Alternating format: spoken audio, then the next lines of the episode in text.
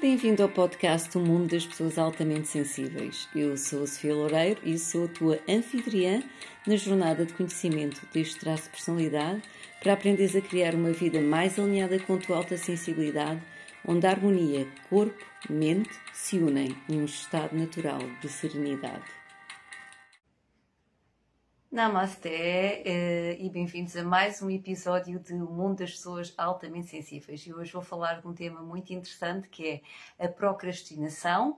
O que é que é a procrastinação? Porque é que as pessoas altamente sensíveis podem ter a tendência a ter este hábito e o que é que nós podemos fazer na nossa vida para o superar. Eu sou a Sofia Loureiro, sou terapeuta natural, especializada em pessoas altamente sensíveis e guio pessoas altamente sensíveis a despertar o seu potencial máximo sem entrar em stress através de ferramentas de saúde natural, mindfulness e psicologia positiva. Então, a procrastinação é o hábito de adiarmos uma tarefa importante em concentrando-nos em tarefas que são menos urgentes e que são mais agradáveis e mais fáceis, ok? Portanto, Uh, ultimamente eu tenho gostado muito de neurociência e curiosamente li há pouco tempo um artigo que se chama The Structural, The Structural and Functional Signature of Action Control. Isto quer dizer, portanto, a assinatura funcional e estrutural da ação do controle. O que é que eles descobriram uh, neste artigo científico? O que eles descobriram é que, de facto, o cérebro das pessoas que são orientadas para a ação tem uma amígdala mais pequena. A amígdala é a zona do nosso cérebro que está envolvida em vários processos, nomeadamente em processos emocionais, portanto, no processamento das nossas emoções, emoções essas, por exemplo, relacionadas com medo e com ansiedade, isto também está envolvida na nossa tomada de decisões e na avaliação de riscos. E então o que eles descobriram é que realmente as pessoas que estão orientadas para a ação têm esta amígdala mais pequena normalmente, enquanto que os procrastinadores, em geral, têm uma amígdala maior, ou seja, quando os procrastinadores estão perante uma tarefa a realizar, normalmente eles vão ter um nível de medo e hesitação mais elevado. Ora, o que me chamou a atenção nisto é que realmente eh, as pessoas altamente sensíveis também possuem habitualmente esta parte do cérebro, a amígdala, mais ativa. Uh, e isto, por exemplo, é responsável pela nossa maior reatividade emocional, entre outras coisas. Ou seja, o nosso cérebro altamente sensível, ao que parece por natureza, também já é mais orientado para a análise e para a hesitação. Depois também temos, portanto, uma amígdala maior, pelo visto nos vai dar ainda mais esta tendência, ok, a procrastinar em vez da ação imediata. E se nós juntarmos a tudo isto a habitual diligência e perfeccionismo das pessoas altamente sensíveis, isto pode realmente vir a interferir com a nossa capacidade de manifestar os nossos sonhos e os nossos projetos. Então, as boas notícias é que nós sabemos que o cérebro, até um certo ponto, é também plástico, ou seja, tem a capacidade de se transformar e de se moldar conforme as experiências que nós lhes vamos dando. Então, realmente, nós podemos superar esta tendência a procrastinar, de modo a chegarmos ao fim do dia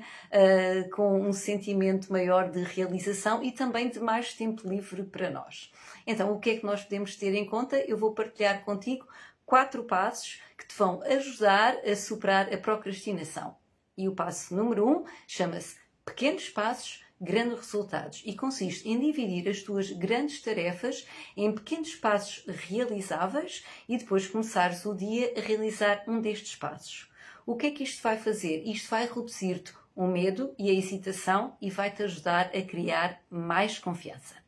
Passo número 2. Celebra as tuas vitórias. Celebra então os resultados desses pequenos passos de, fo de forma a manter-te motivado. A sensação de recompensa e motivação é promovida pela liberação de dopamina no teu cérebro ao realizares essa tua tarefa. Passo número 3. Aceita a tua vulnerabilidade se, apesar de dividires a tua tarefa grande em pequenos passos realizáveis e celebrares as tuas vitórias, uh, ainda assim uh, tu vais te sentir ansioso perante essa tarefa, o melhor é simplesmente aceitar essa emoção com bondade e sem fazer juízo de valores.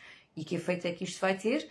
O que isto vai fazer é que vai ajudar a desativar a carga emocional da tua amígdala, reduzindo então o stress. E assim, com a mente mais calma, vais poder prosseguir o teu trabalho também com mais foco.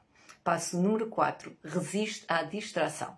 Antes de começares a realizar a tua tarefa, estabelece a tua intenção sincera do que é que tu queres fazer. Eu, por exemplo, agora, o que eu costumo fazer, quando me sento para trabalhar ao computador, estabeleço a intenção que na próxima hora vou-me focar neste projeto.